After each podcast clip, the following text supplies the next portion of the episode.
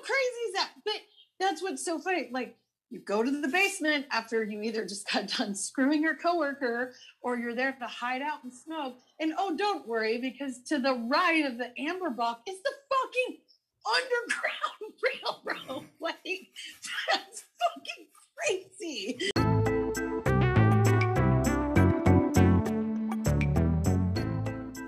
Guys. Welcome back to the Not Literary Podcast. I'm your host, Auriane de Rudder, and today I'm going to tell you a two part story from my book Rebound, and then I'm going to have an after party with two women who were actually in the story, which is going to be super fun. So, I cannot stand a lengthy intro. Let's just jump into it. The first part of the story is called Snowball Paul.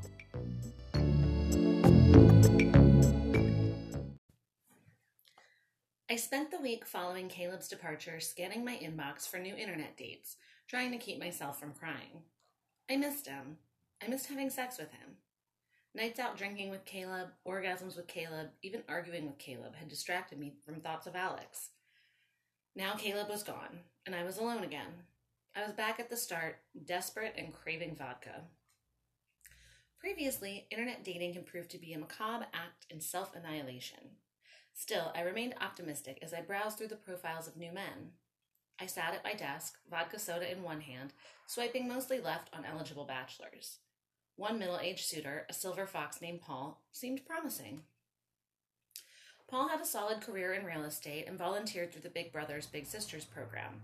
He also coached kids basketball and was a member of a, on a mostly lesbian kickball team, which he revealed through his very active profile photos. He didn't look like a leper in any of these photos, and they were clear enough shots of both his face and body. This told me that he was handsome, and most likely unwed. I swiped right. His first message came a few days later. Hey, Auriane, I see that you're a writer. Working on anything interesting right now? Nice to e meet you. Best, Paul. I replied too quickly. Hi, Paul. Nice to e meet you as well. Let's see, writing. I'm working on a few projects for a handful of magazines, artist profiles mainly, but in my spare time I write short stories. That's kind of where my passion lies. Lays? Ugh, some writer. Nice to meet you as well. I see you're in East Nashville. I am too. Any favorite hangouts I should know about? A. Paul replied quickly as well. Auriane, it's lie, as in where my passion lies. It's lay, as in lay on a bed. Too forward? Would be happy to give you a grammar lesson anytime. Maybe at one of my favorite East Side, East Side haunts. Maybe Saturday, meet in person. I liked his joke, or I liked that he at least made a joke. Paul. Har har, nice one. You know what they say. If you can make her laugh, you can make her breakfast. Sadly, I'm unavailable on weekends. Until my big break, I'm a bartender to pay my bills. Too cliche? Anyway, I'm off weeknights if you can get away. Let me know. A. I checked my profile several more times that night, but there was no timely response from Paul. Did he lose interest because I'm a bartender? I asked myself. Fuck, why did I make that lay or lie comment? I shook my head, looking at my empty inbox every few hours, manically fidgeting with my phone. After incessantly swiping right on less suitable bachelors and intermittently spiraling into an Instagram hole of unattainable body types, I gave up. I threw my phone across the bed and went to the kitchen for a snack. I rummaged in the fridge, pulling out ingredients that can only be found in a predominantly vegan household. I hummed quietly as I spread Vegenaise onto lightly toasted spelt bread.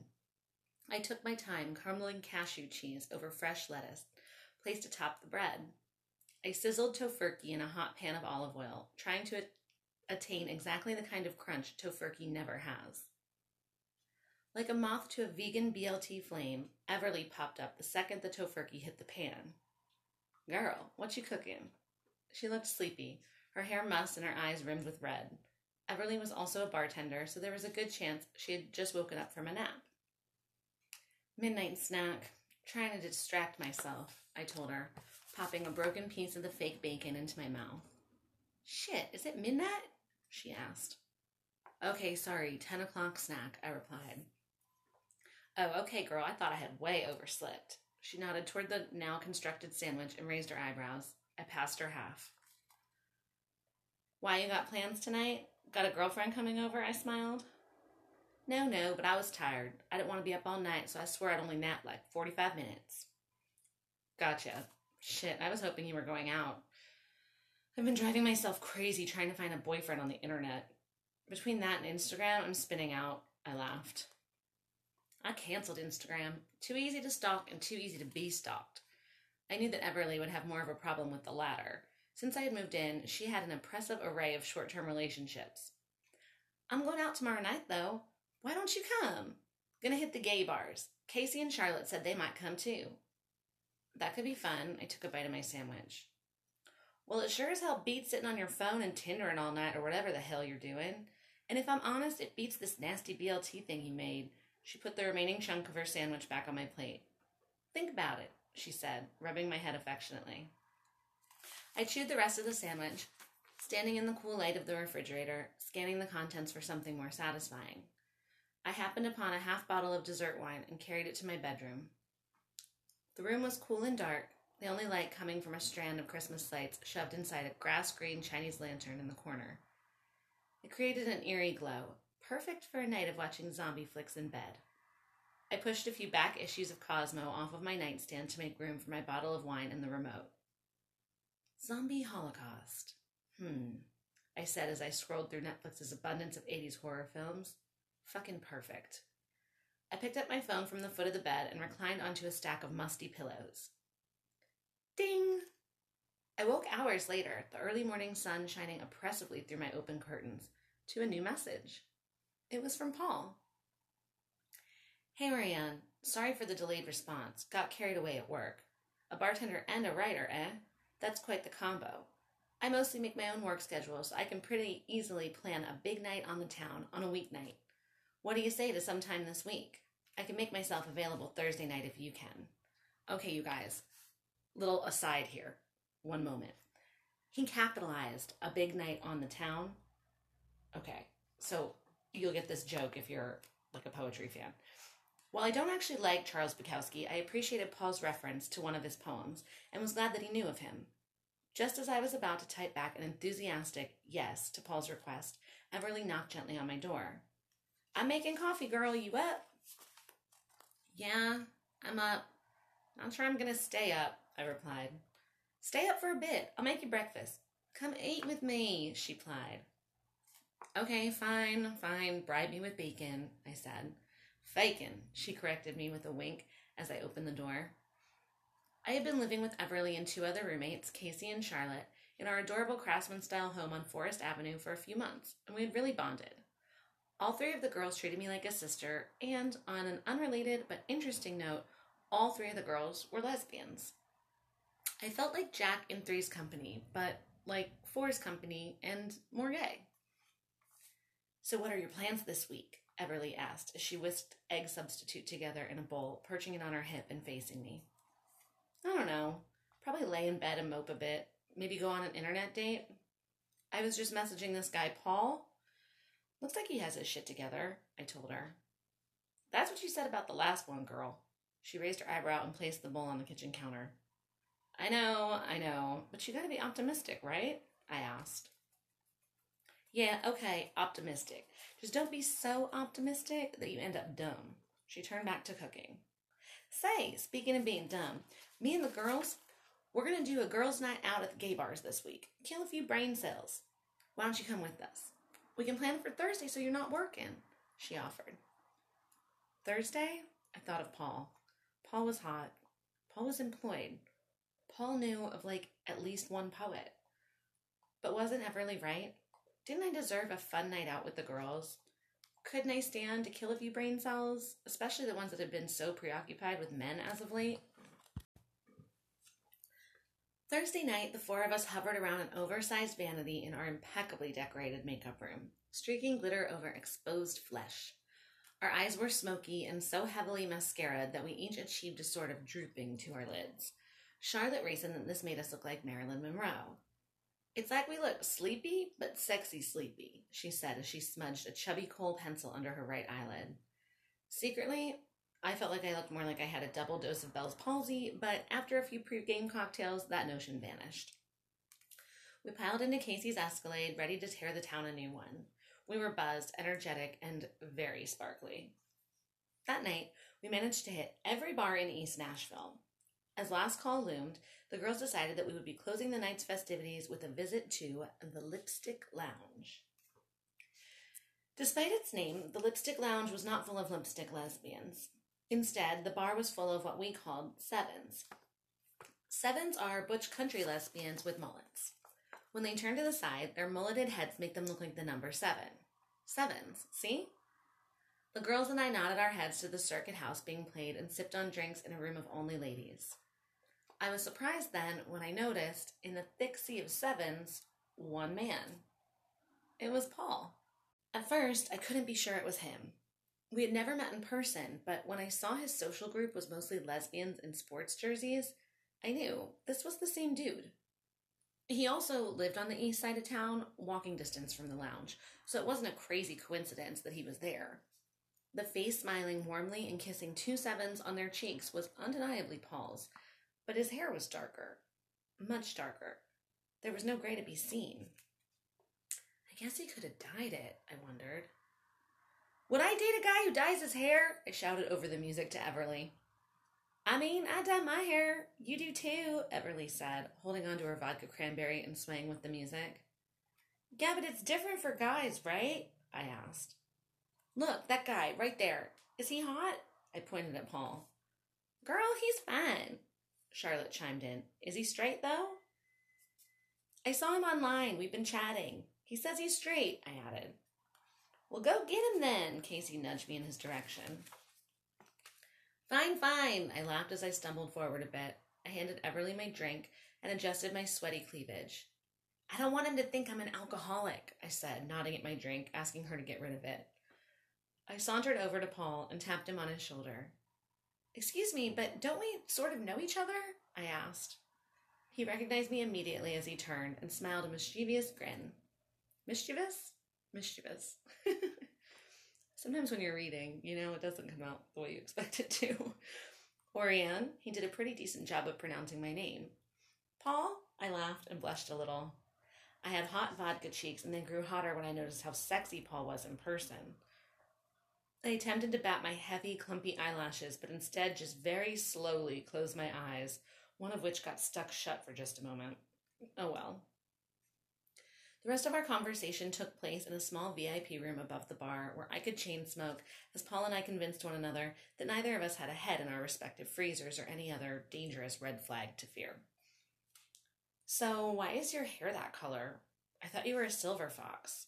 His eyes darted from my smile to my cleavage when I called him a silver fox, and his face lit up again with that devilish grin. I dyed it for Halloween. I went as an Indian customer service rep. You know, bronzer, dark hair, a headset, a polo. I always imagine those guys wearing a polo, don't you? He asked. This startled me. Did this guy actually do brown face for Halloween? And he dyes his hair? What the? Can I get you a drink? He offered, and my rational thoughts vanished. Yes, I said without hesitation. Vodka soda, thank you, I smiled, and zapped his casually racist costume from my mind. I like it better silver, I think, I shouted as he walked away. He turned back and winked. Our conversation continued with drinks in our hands and sex clearly on our minds. The undeniable chemistry between us must have been palpable because pretty much everyone in VIP cleared out, leaving us alone in the center of the room. Cheerful circuit music pumped away downstairs, and rainbow disco ball lights swirled around the empty room. Paul took a swig of his whiskey on the rocks and leaned into me. Slowly, he ran his fingers along the nape of my neck and then across my jawline gently, stopping with his thumb under my chin lifting my face gently toward his. And then he kissed me. Whoa, did he kiss me? Come home with me, he whispered in my ear, the smell of his cologne only noticeable when he was close. Paul, I started, fully prepared to shut him down. I have an early morning and we just barely met, I reasoned. Fuck that. Come home with me, he repeated, perhaps aware that my resolve could be easily weakened. Does that usually work for you? I laughed, breaking the intense physical connection between us by backing up slightly and crossing my legs away from him. We don't have to do anything. You don't even have to spend the night.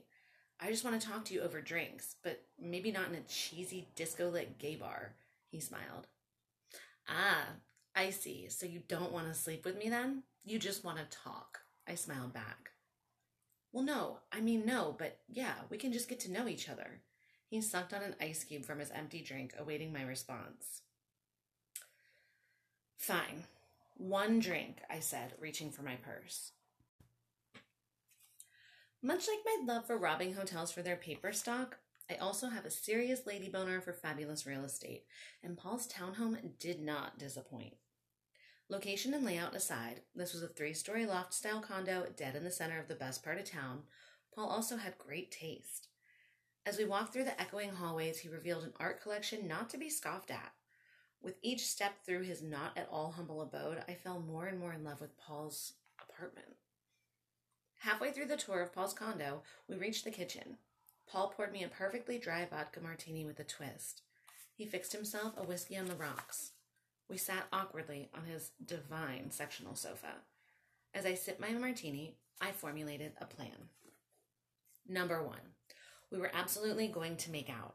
I had no intention of going any further than that since Paul seemed like a real keeper. Number two, after making out, I would leave. That was that way my honor would remain intact, but I would also give Paul a taste of things to come. I would be sexy yet unavailable. I was a classy lady with restraint.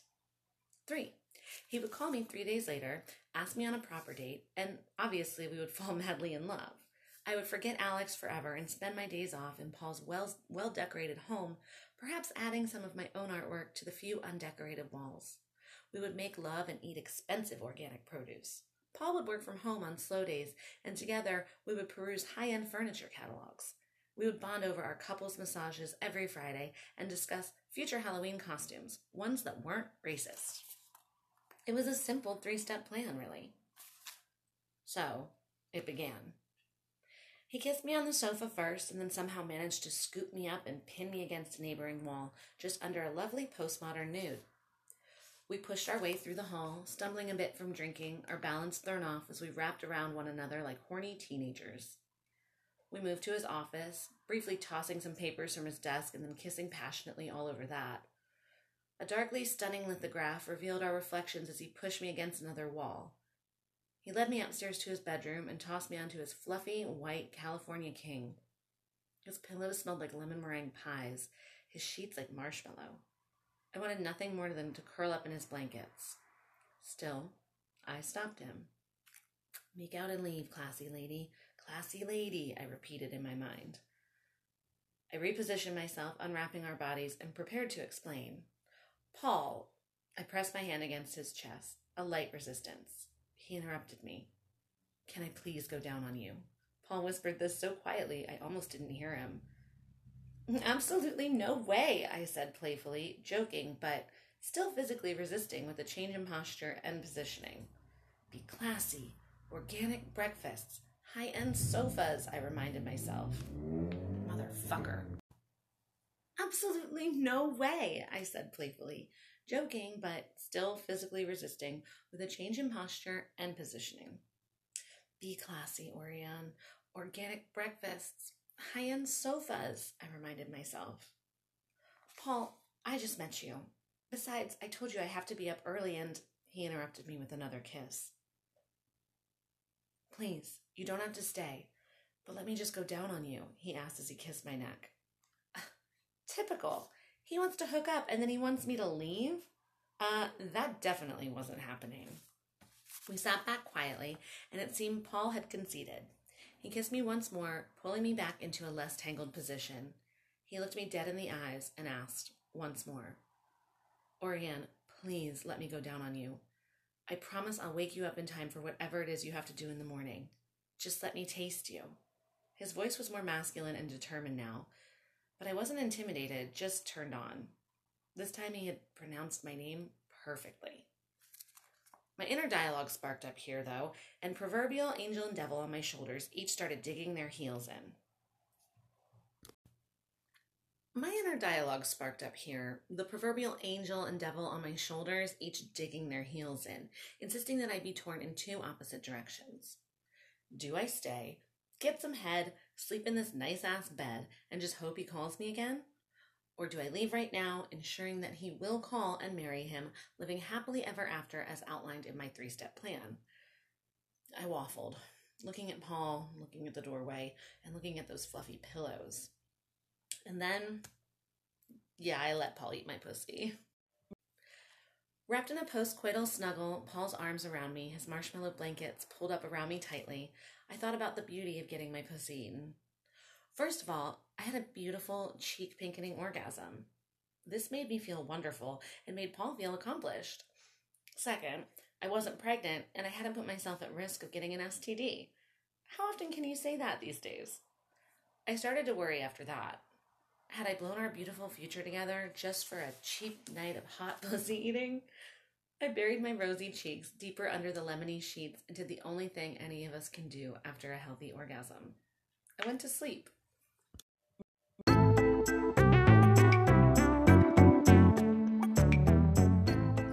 That was part one of the story. Now, part two are where things get interesting.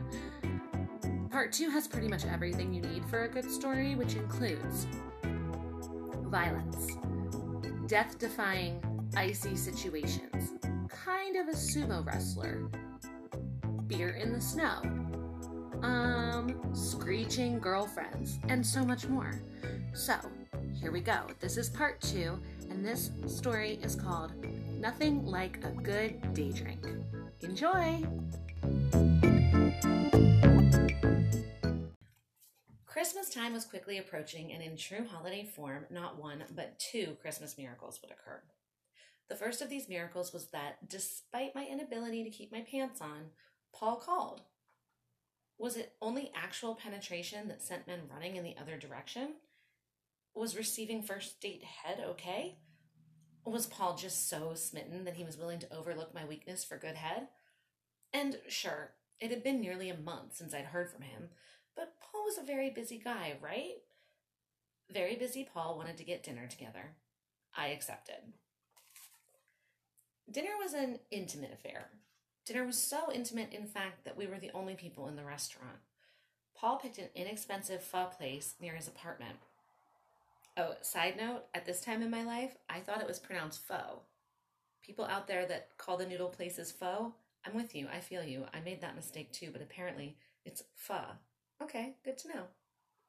Sorry, that's not in the book. The food here really is great, Paul assured me when he noticed my eyes darting around the empty restaurant. I thought that maybe Paul was cheap. I was reassured when I noticed that the wine list was oddly high end. I'm so sorry I haven't been in touch, Paul said as he placed his hand over mine on the table. Work has been insane, he said, moving his hands to gesture to the waiter. We'd love a bottle of the Pinot Noir, he added as the waiter approached. I swear, between the real estate gig, the coaching, and then Tyrone, I have had my hands full, he said. Tyrone? I asked him. Yeah, from Big Brothers Big Sisters. I didn't tell you that I do that? It's on my dating profile. The waiter arrived with our wine and began the usual presentation. So, between that and youth basketball and actual work, I've been busy. Paul nodded and smiled a friendly smile at the waiter and then handed me a glass of red wine. Paul's silver hair had returned and his eyes sparkled in the low lighting. Basically, Paul was Jesus. I was on a date with a sexy Jesus. Knowing that a sexy Jesus was hard to find, I turned on my charm and tried to represent myself as best as possible. I told Paul about the stories I enjoyed writing, eliciting laughs from some of my better punchlines. I shied away from the debauched tales of late and didn't mention the bar where I worked. I wanted Paul to find me elegant and intelligent. We talked about our taste in food, art, and film. We shared an affinity for John Waters movies as we slurped down fat, slippery noodles. I told Paul that I had moved to Nashville from Baltimore, where I grew up. I lamented a bit about the city, how dangerous it was, how corrupt the politicians were, and Paul consoled me by placing his hands over mine again. When he touched me, the colors in the room became saturated and the blood flowing in my veins felt hot and thick. I was careful not to drink too much and insisted we stop after two bottles of red wine. Our conversation was so good, our chemistry so electric, and Paul's apartment was so close by that soon I found myself right back where it all started. We kissed against the walls, we knocked things off the desk, our naked bodies reflected in the darkly stunning lithograph again. We stumbled upstairs and fell into his bed that still smelled like pie, and this time I put out. As I slept in Paul's oversized bed, I dreamt of fuzzy baby animals and attractive men. My mind filled only with my favorite things, I hoped that Paul and I would continue down this romantic path. The night before, he had been funnier, more charming, and better looking than I had remembered. This guy had his life together, gave a serious shit about giving back to his community, and then there was that condo. Of course, it couldn't be all sunshine and roses. We all know how this trade off works, right? Paul had a micro penis. A micro penis, in case you don't know, is a penis that is so small that most insurance companies will cover an enlargement. Seriously, micro penis is a real term. Given his accomplishments and insane charisma, I expected Paul to have no penis at all. I compromised when I saw that there was at least something between his legs. Small was okay, just this once. And so what if he qualifies as like medically deformed? An orgasm is an orgasm, right? And I had had one both times. While I slumbered, the second Christmas miracle would occur. The temperature steadily dropped and it began to snow. It snowed through the night and well into the morning. Little flakes became big flakes, the temperature dropping low enough to allow the snow a comfortable stay on our traditionally too warm ground. I awoke to find Paul's condo blanketed in a beautiful white. No traffic in the street, no birds chirping. The weather had gifted us with the romantic morning after, quiet and still. Although I hated snow, the shoveling, the plowing, the way it turns a sooty gray in the streets, I was excited to spend extra time with my new honey. Snow in Nashville is not entirely uncommon, but any more than a quick dusting mixed with sleet and rain is pretty unheard of. Because of this, we literally do not have snowplows. We do not have salt trucks. Seriously, we have to borrow them from neighboring cities.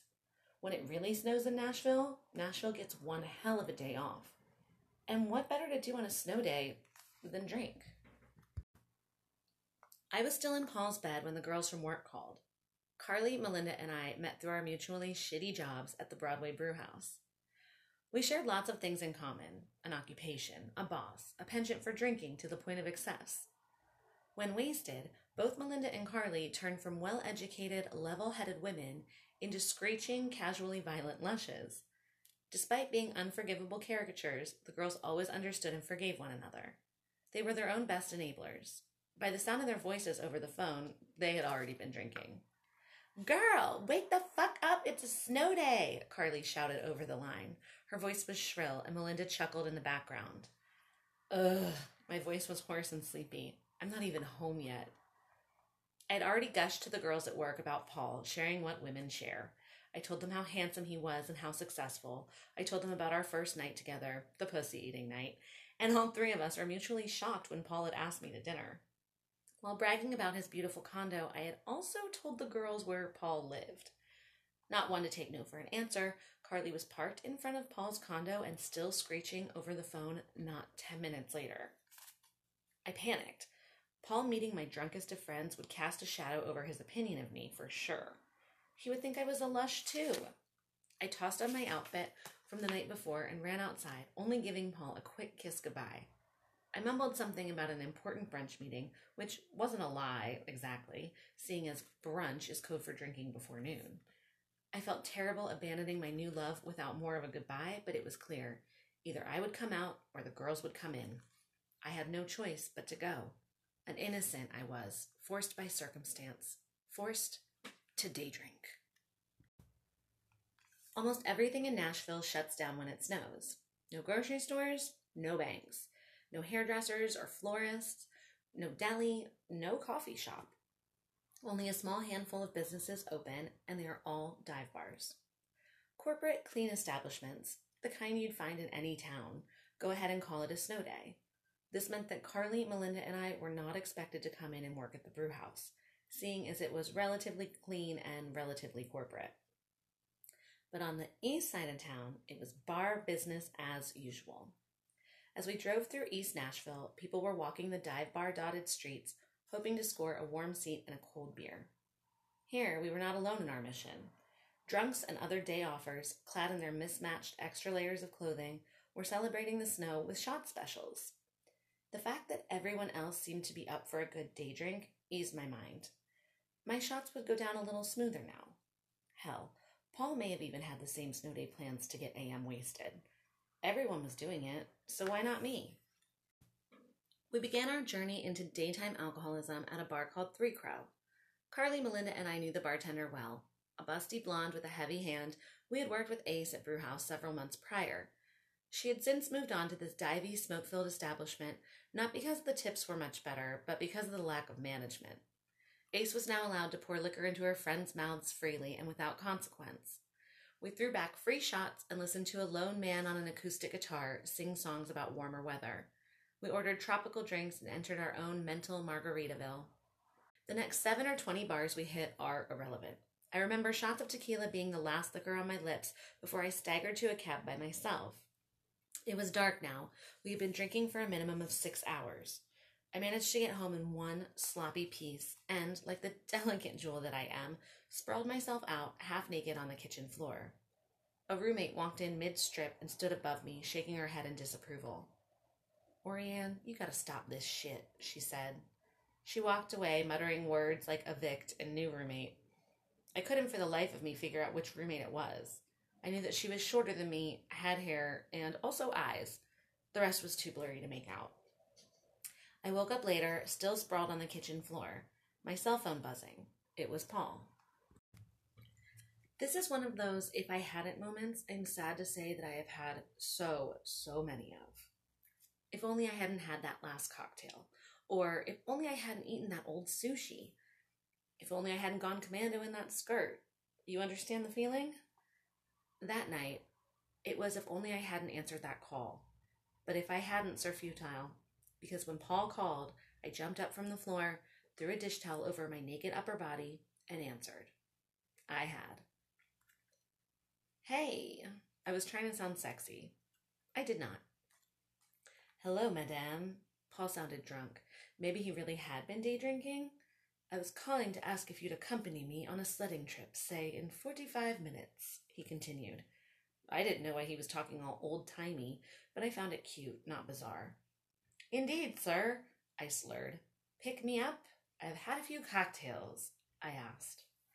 I was being honest ish, although poor Paul had no idea that by a few cocktails I meant about 20. Paul arrived on time and looking devilishly handsome as usual. I had layered on some odd assortment of clothing to keep warm and looked like a marshmallow peep dipped in neon paint and put in a microwave for 10 seconds. I was big, bright, and puffy. I was also hammered and watched the Carls, Carls, the cars swirl by me as Paul drove us to a local sledding spot. I bobbed and weaved in my seat, gazing out of the window. I may have even hiccuped. As the car slowed, I shook my head to regain clarity. I looked at what seemed to be a slick, perversely steep hill coated with only a thin sheet of rock hard ice. Where was the snow? Worse, even, at the bottom of the hill was a large cement wall. Clearly, this was not a good idea. I love to sled. Who doesn't love to sled? But prone to drunken accidents, I have learned that when I have been drinking, I need to take minor precautions to ensure I don't land myself in a hospital. When I observed that Paul had brought me to possibly the most treacherous of all sledding locales ever, I knew I would have to decline the ride. I wasn't being a baby here. That hill was a no go. No one drunk could have navigated themselves anywhere but directly into that cement wall. I wasn't ending up in the hospital that night. No way. Auriane, you have to go down just once. I'll go with you and you won't get hurt, a disappointed Paul pleaded with me. This irritated me. This was highly irresponsible. Also, why was this guy always convincing me about going down in some way or another? Get a new shtick, buddy, I said to Paul. He didn't understand the context and continued to plead. Come on, don't be such a baby. It's just sledding. He was gesturing toward the cement wall as he laughed. The swirly, fun part of my drunk was wearing off fast, and I started to feel aggressive. What the hell was wrong with this guy? What a total jerk! An idiot! He was basically trying to kill me. Now I was pissed.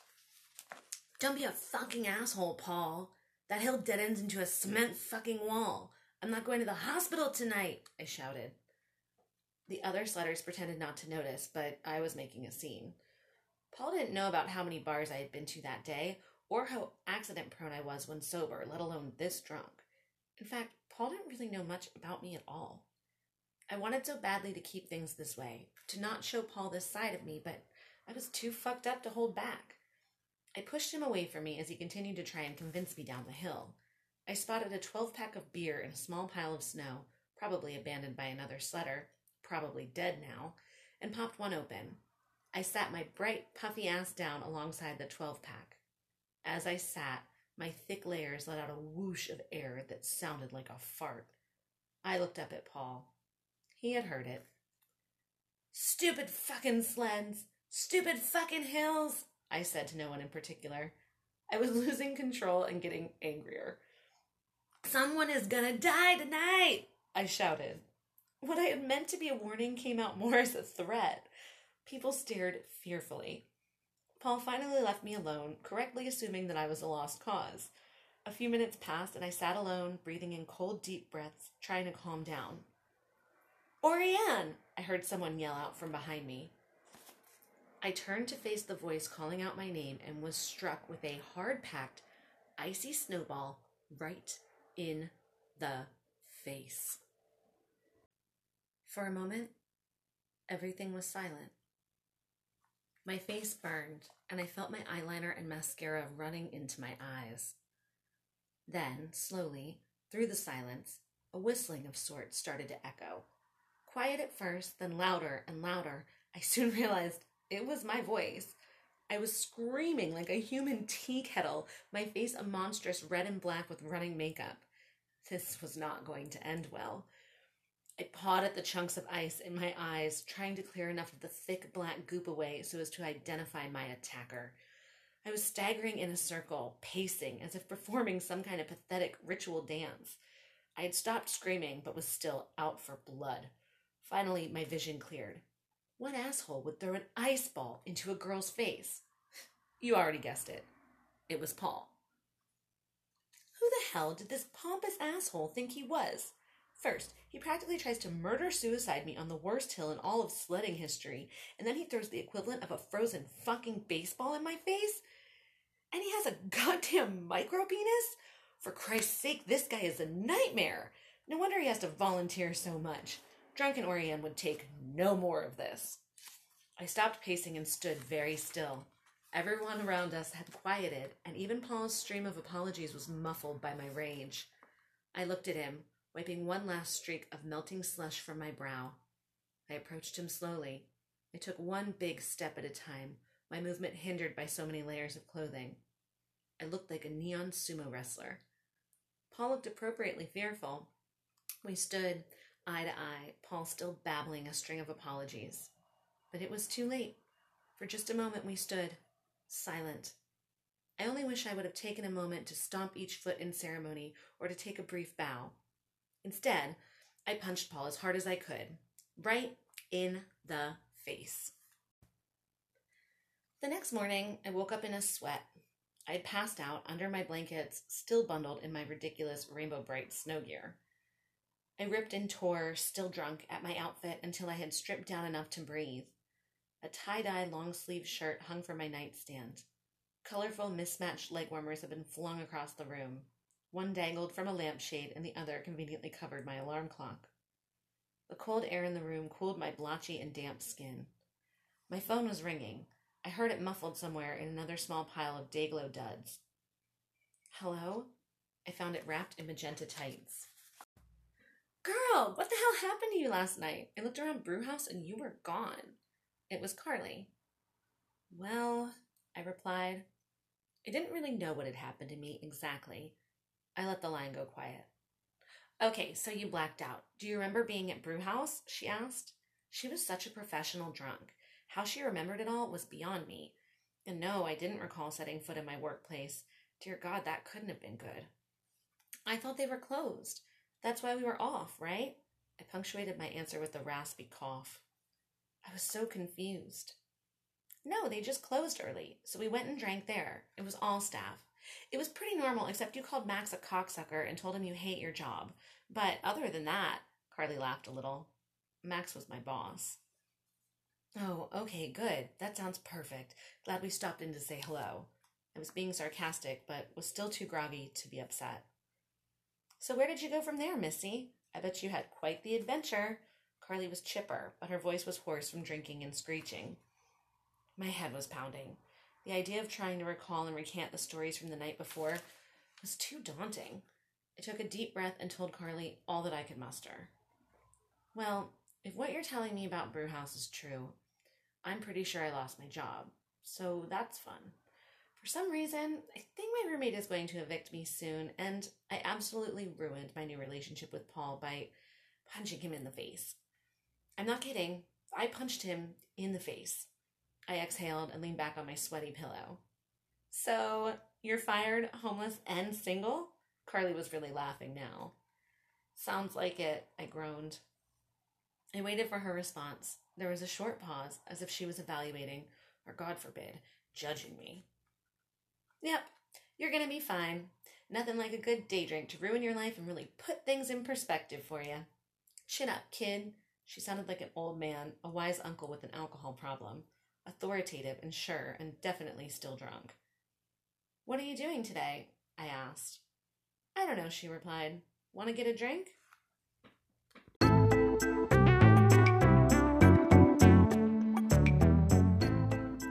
Okay, those were our stories for this week's episode. Let's get our special guests on the phone. These are the two girls from part two of the story, Nothing Like a Good Day Drink, and also my favorite day drinking friends from back in the day. Uh, we are bringing in Melinda, who's going to let us use her real name. We'll be calling her Miranda, and then Karlie, who is keeping her fake identity for a sundry of reasons, I'm sure. Uh, let's call them up. Let's go. Okay, hi, you guys. Welcome to the show. I have Karlie and Miranda here. They were in the, one of the stories, the second part of the story that I read today. Uh, and we're going to talk about Broadway Brewhouse.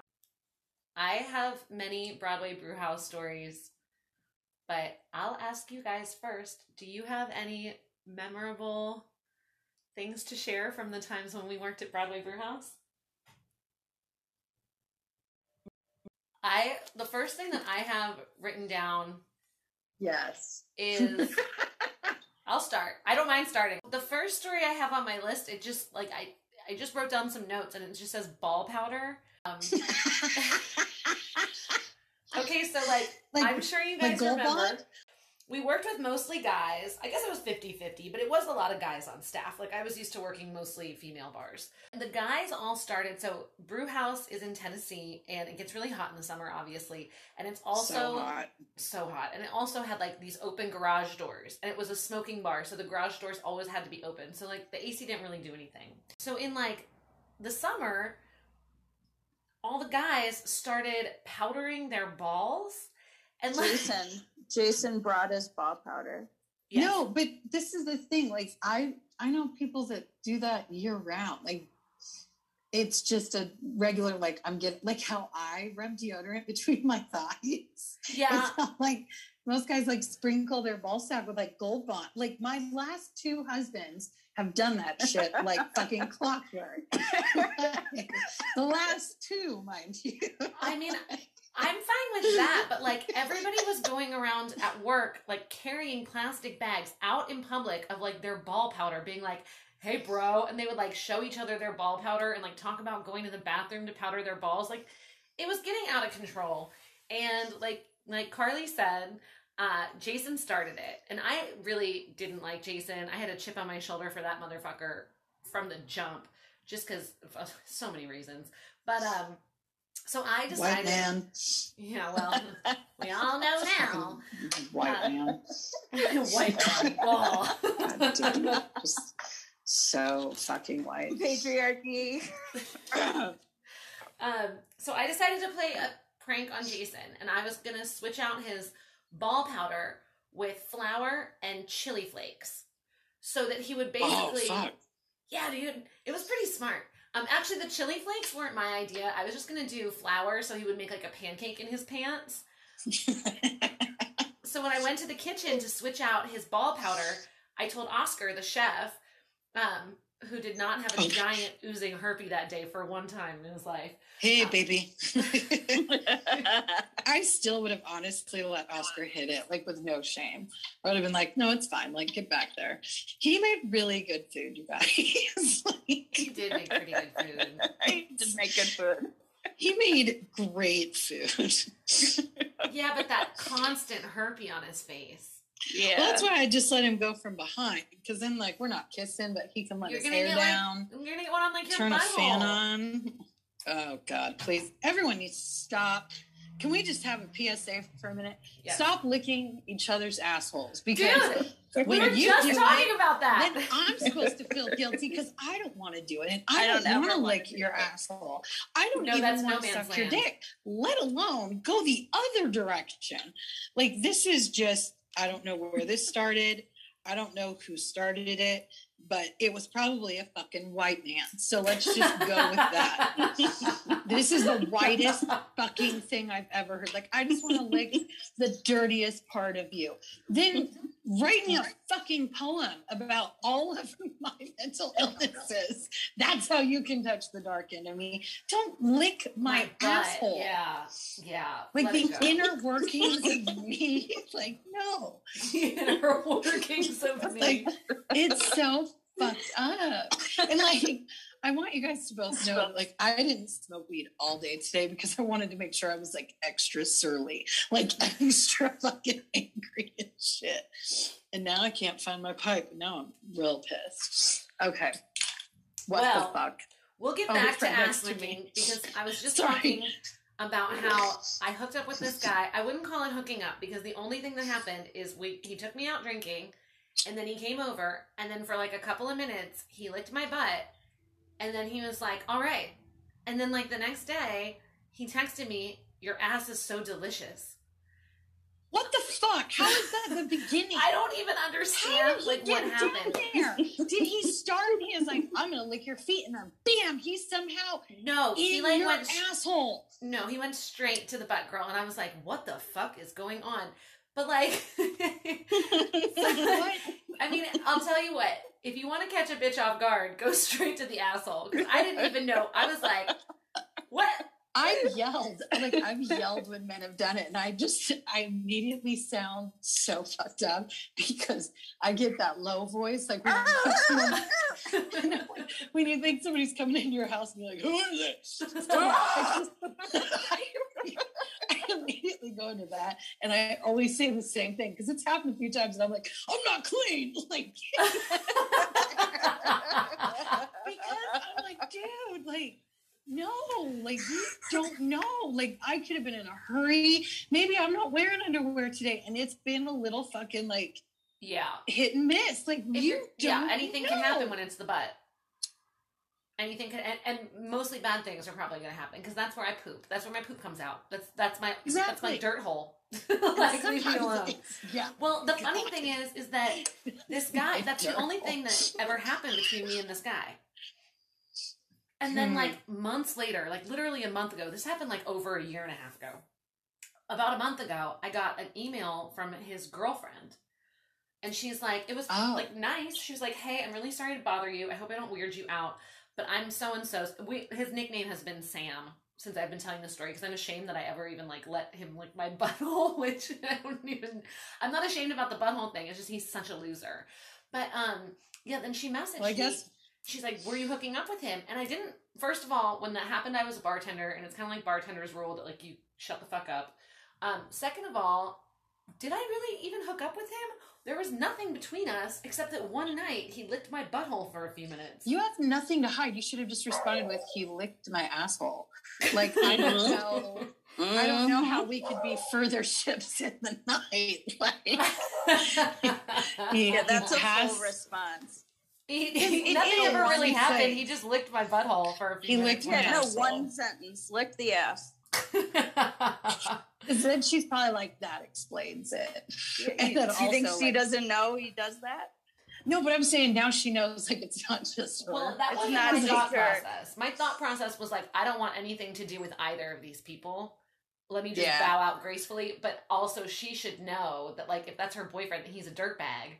Not because he licks Oh, yeah. ass, but because he licked my ass, like, randomly. But I've been that girl so many times, and I'm always so creepy because I'm like, "Don't worry, you can talk to me. We're gonna be lifelong friends." That's how she was. That's how she was. She was Yeah. really sweet. But like I just told her, no, there's nothing between us. But also, I've known him for a long time, and he's never mentioned you, and that's a pretty big red flag. I would watch out for that guy. Ooh, I like that. Yeah, like get out now, girl. But I'm not. Not because of me. Not because of my butthole. Me and my butt are over here doing our thing. Oh yeah, but so Oscar, he was the one who suggested that I put chili chili flakes in the ball powder. He's like, that'll make his balls so really neat. burn. Yeah. So Especially Especially, it was a specie treat. Um, a specie pancake in his pants. See, But he wasn't comfortable with mediocre, even in ball power. He's like, "No, no, we got to do that up a little bit." I do appreciate that he wanted to add, uh, like, that he didn't like Jason either, is what I felt. It's very that. thoughtful. He was like, yeah, we're here. We're here. You, you like him even less Yeah. than I do. You want to burn his dick. Okay. So I, and very infrequently, it's like my prank get turned on me and I get shocked, but I replaced his ball powder and I put it back, like it was like on like the service bar where no ball powder should ever be. And then Jason came back and I saw him pick up the bag and I expected he was going to go to the bathroom and then come back with a fire crotch. But instead, he just, I didn't understand what I was even seeing. He poured it into a pint glass and then he added some water to it and then he chugged it. And he Oh my God, was that his emergency? it was his protein powder. oh shit! I thought it was ball powder, but it was protein powder. So he was like coughing and he's like, what was that? And I was laughing so hard. And I was like, I don't know, man. I don't know. well, because it's him, and so I was like, it's either he's either gonna snort it, put it on his nuts, or try to ingest it in some way. So either way, you still got it. We got him. We got him. But he That also, yeah, I was surprised. Bizarre. Yeah, but that ball powder You know- was out of control. Like just bags of it everywhere. It's like, you guys, do I hang my tampons from like my earring holes when I no? Oh, God forbid. Yeah. You're not supposed to talk about that. We don't bleed. Just Like yeah. they got into pissing contests about like who needed more ball powder, Mhm. but we can't talk about heavy flows. Like, No, and, and God fair. forbid our assholes aren't perfectly clean for the licking because everybody's covered Oh. for it.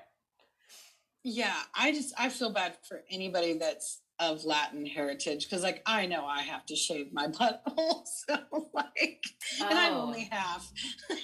So, Yeah, more recently, like like during the pandemic, I feel like I got hairier. Have you guys experienced that at all? I think it's really No, from I- hibernating. I think I've just started noticing. Maybe, and also I'm getting older. I have laser hair removed to everything, like an ultimate non-feminist. Oh God, you're such a bitch. You're smart though. You're smart. You did it.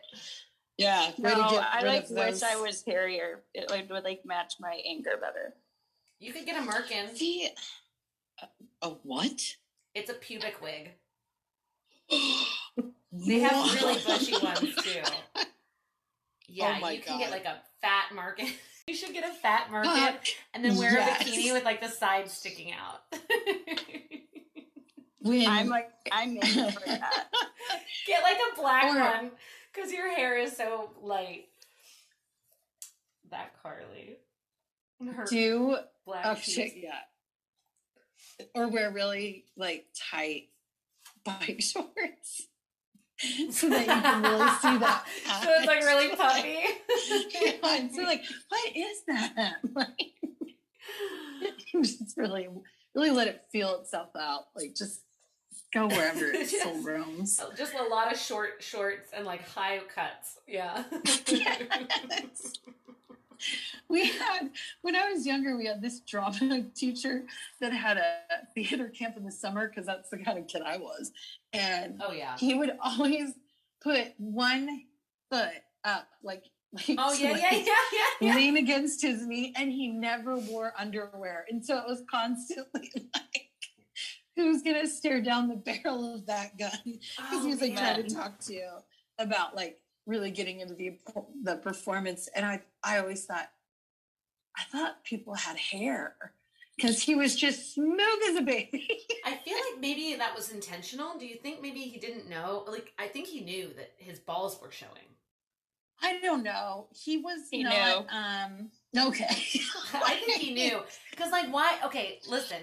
I could You don't said. not know. Like, would you walk around with without underwear on and sit in a skirt and spread your legs and be like, oh, I had no idea? Well, it was you the eighties. that. No, we know that because we're conditioned to be aware of ourselves No, and we our know. body. Men know. That's like, oh, I didn't know I wasn't supposed to rape. Like, no, they know. All right. He's We'll Jesus give him the benefit of the doubt for the rest of this podcast, but we're gonna we'll put a pin in this when it comes to law enforcement. Um, so let's think a little bit about brew house. I love that like we were just talking about ball powder.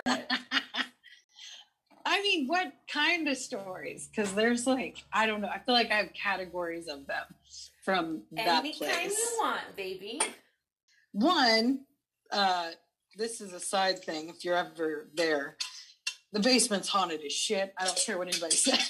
the basement scares the shit out of me. Basement's But terrifying. two- it just seems I- it's- dangerous. they have like double stacked kegs everywhere that are just like teetering on. No, basements. Yeah, that it's a gross. Dude, basement. the upstairs? Oh, the upstairs was even scarier. Yeah. Just planks of wood and shit, like holding the entire upstairs together. But don't worry, that's where the safe is. the heaviest thing in the building on like an old like exactly. piece of wood with like wormholes in it. And the cockroaches were huge. But again, that was a long time ago. I'm sure it's a lot better now. When I quit, I wanted to get like three or four bunnies and just put them in the basement so that Oh the whole place would get infested with bunnies. But instead of doing that, I just moved all the tap handles around. Because it's Oh, like one of these well, I like bars that. that. has like 75 beers on tap or something. And so I Mhm. just swapped all the handles out like super randomly. And like honestly, like it was still six months later and people were still fucking up the beers, like because the handles were wrong. It was pretty brilliant. That's thought it was good. amazing. Yeah, good prank. But there, it's so weird because like because it is somewhat south. I mean, it's not like old school south, but there's weird stuff to it. So like someone told me the basement is part of the underground railroad. and that's that's, not true. So listen to this though, because the house next to Palm is, and it's a historical landmark.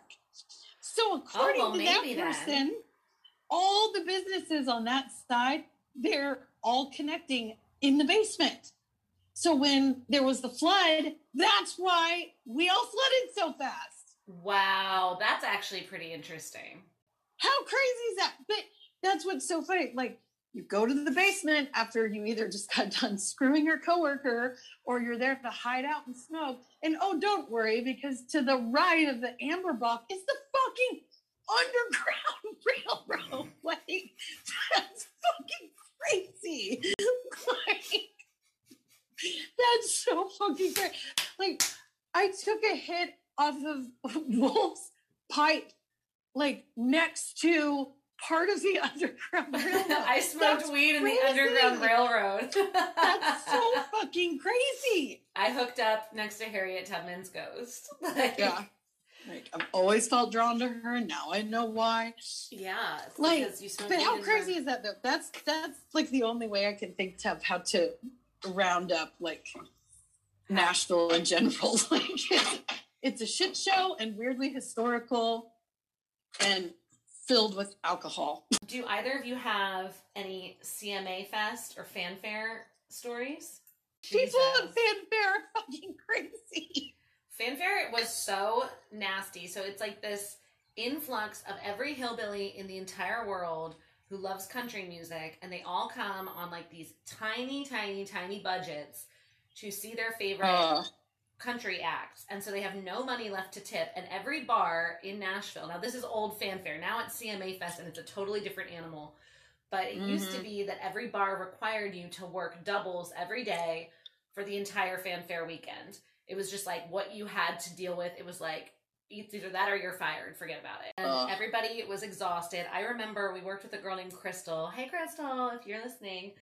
And like I said, like the place was really hot. It has like the garage doors, and fanfare is in like I think June, right?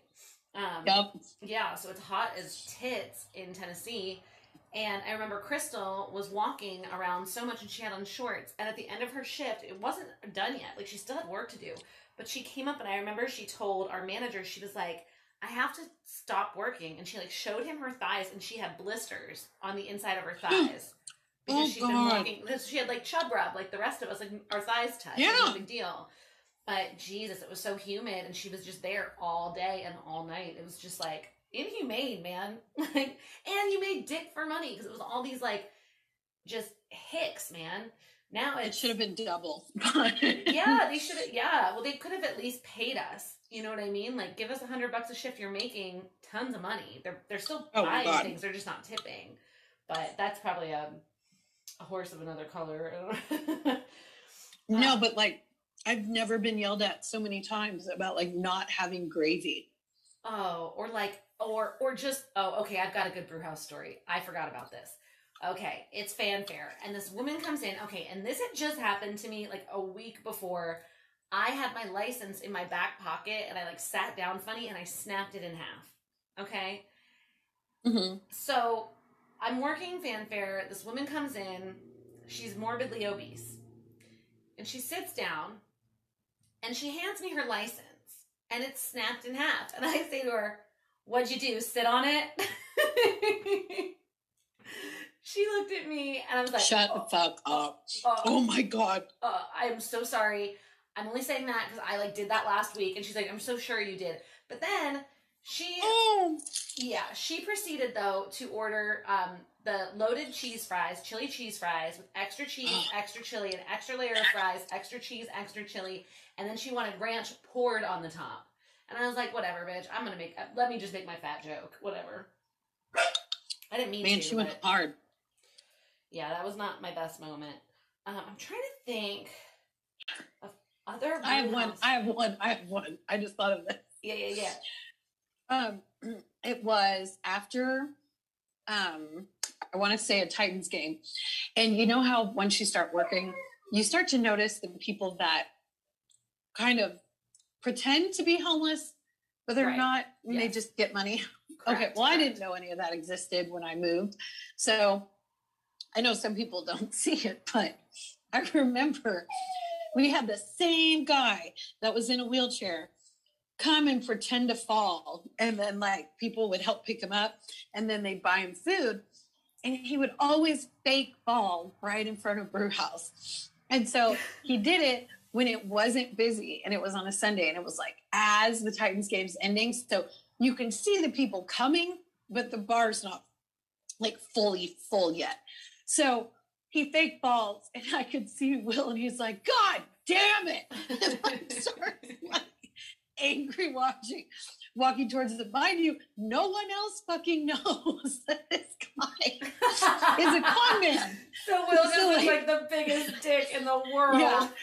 so like there's always like a full and i'm not saying this to like be insensitive but like a bar full of fucking europeans that are like thinking that will is a monster and, then, like, and so it's starting to get busy now because the game's over and it's starting to fill up and that front area is starting to fill up.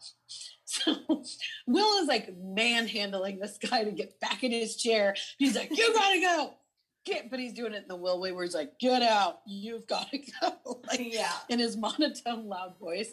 And i just remember all these people were like no that's all right. He's a hero. So I'm like they're yelling at an actual war veteran to stop Yeah, helping this like scam artist. scam artist and i was like huh my life is interesting is so oh man, yeah, I remember seeing specifically. I don't remember his name, but there was a guy that panhandled uh, on Broadway for years. And one time, I was up by Hermitage Cafe, and I saw him um, packing up his wheelchair, like standing up, packing up his wheelchair that he would wheel around in, putting it in the back seat of an Escalade, getting in and driving away. Yeah. Remember the pregnant lady? yes and that was And I was- one where- I always said how bad I felt for her, and then it was like two years in. I think it was Nate was like, "You realize she's been pregnant walking up and down Broadway for two years straight. You think she's still pregnant?" And I was like, "Uh, Oh, like it like didn't even click to me how long She's she had been pregnant up and down Broadway. She's just really, she's just really pregnant. She's just perpetually pregnant, asking for money, and he's like, "You have to think." Like, You have to think. That's the best you advice. have. You have to think. I remember I mean- when I moved away, there was a time on a Sunday I was like, you know, when you like clean all day, you're carrying your laundry upstairs, you're beat, Mhm. and like you can Mhm. barely see straight, you're so tired. And I was just like, thank God I don't work at Brew House anymore. I yeah, I feel that. I was late to get out of the bartending game. It was like literally until the pandemic, and I feel that way about every bar I've ever worked in. Like, thank God, I don't work in a bar anymore. It's You know, some people like it. I liked it miss for a long time. I really loved it. I, I didn't like Brew House very much, but I liked you guys. I liked like the memories and the fun times we had. That was a fun time in my life. But as far as like the schedule and the money and working with Jason and Nate, eh, I liked my friends, but I never enjoyed the job. that's fair. I I loved it. I absolutely loved it. I I did. I don't know. Like I'm sure it's kind of the same for for David because we were just so stupidly sheltered. But I mean, that's like the wild time of my life. I agree. I I, liked it it. too. Like for all of like the things that you saw and all of like the Yes. that was going on and also having kind of this innate sense of control in what is essentially a chaotic situation. And I liked the respect level that I got behind the bar. Um like even though I was not necessarily like the oldest or most mature or most responsible person in the room, I still got treated like it even by people like sometimes three times my age. I, I liked I, I did like that dynamic, but once it got old, it was over. Like once my empathy cup was full, I started like hating it. So I don't See, know. I I I always loved brew house. I just I started to hate people, like just really despise Mhm. them. mm-hmm.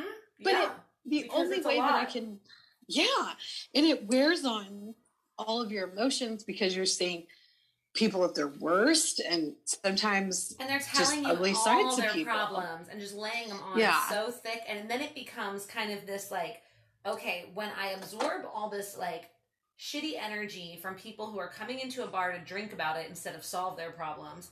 It, it's Yeah. obviously they're going to have the same problems over and over again. They're diving into their downward spiral. I'm here to assist that.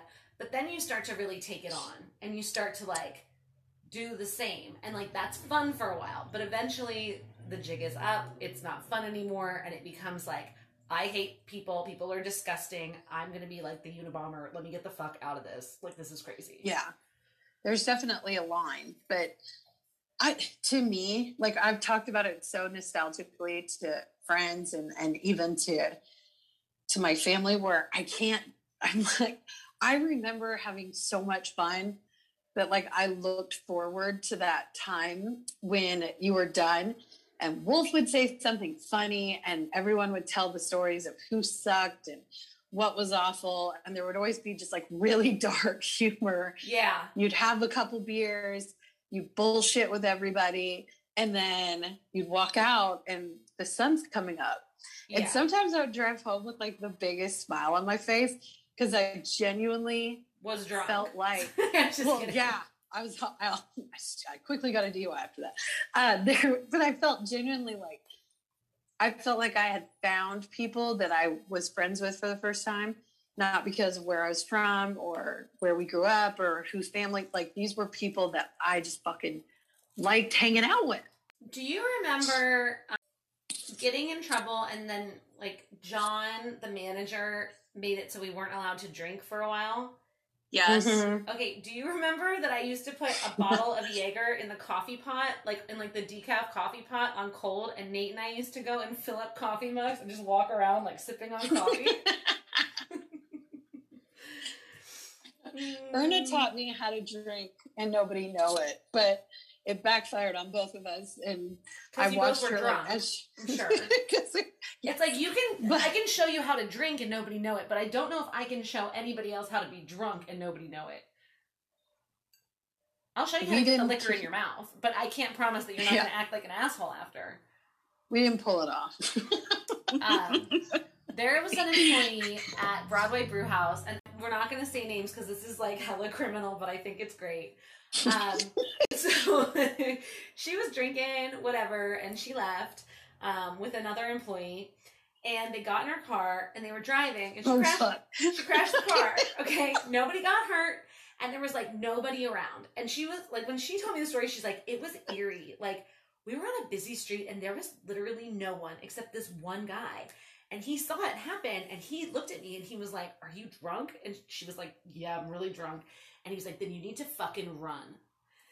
So she did. So her and her friend ran, and they ran all the way back to the bar.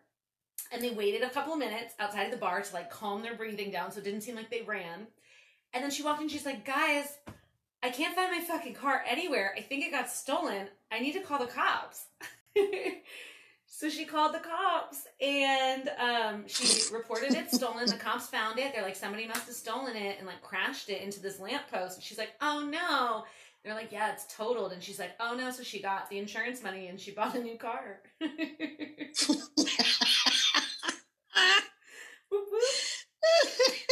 It was one of my fa- that's one of my favorites that came out of that that um I If got that's pulled not a- Fucking Ellis Island uh, victory story. I don't know what. We lost Miranda. Okay, well we lost Miranda, but I think we have everything we need. Um want to say good night, Karlie? Good night, ladies. Good night, honey. Good night, Miranda, if you're out there. Thanks for stopping by. All right, bye baby.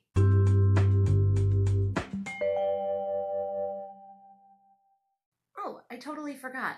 I've been doing this thing where I keep the edited out scraps from the show, and if there are any funny ones, I put them at the end of the show. So I left you some of that right after this. Enjoy!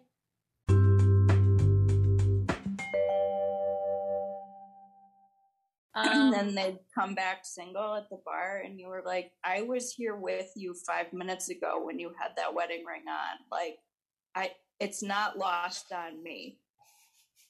I'm the sober one. Like, and they would be like, Oh no, I'm single. And I'm like, Well, you were wearing a red- wedding ring five minutes ago before you went to the bathroom. Like, I've never experienced that. I'm sure I've experienced that, but I've never noticed it. Oh, I feel like that happened like a hundred times that a guy would be talking to you, then realize he didn't want to be married at the moment, go to the bathroom and come back without a ring, and then be like, What are you talking about? And I would be like, I'm here and I'm sober. Like, I'm what? at work. yeah, like I'm at work. What do you think just happened here? Like, it was so strange. Hi, Miranda. You were sober at work. I was never sober at work. Hi.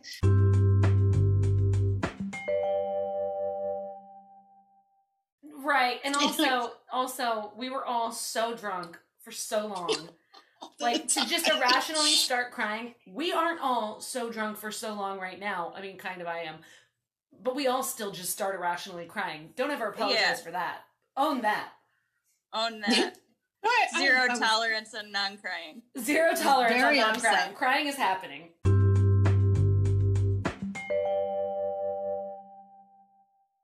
All right. He's We'll Jesus give him the benefit of the doubt for the rest of this podcast, but we're gonna we'll put a pin in this when it comes to law enforcement.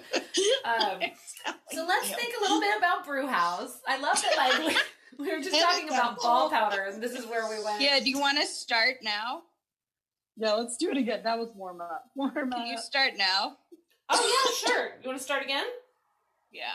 Sure. That was, that was an intro.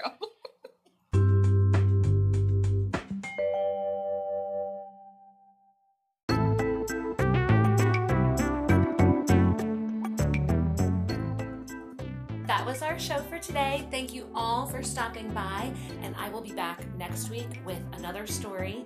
I'm not doing a guest host next week, mainly because when I have guests on at the after party, I get really drunk, and I can't get that drunk every single week, week in and week out. So, next week is a rest week. It's going to be a short story. but no special guest. But then after that, we'll be back to our regularly scheduled drinking. Okay, thanks again for stopping by. And if you want a copy of my books, uh, you can get them at aurianederudder.com. And again, that is all in the show notes. Bye.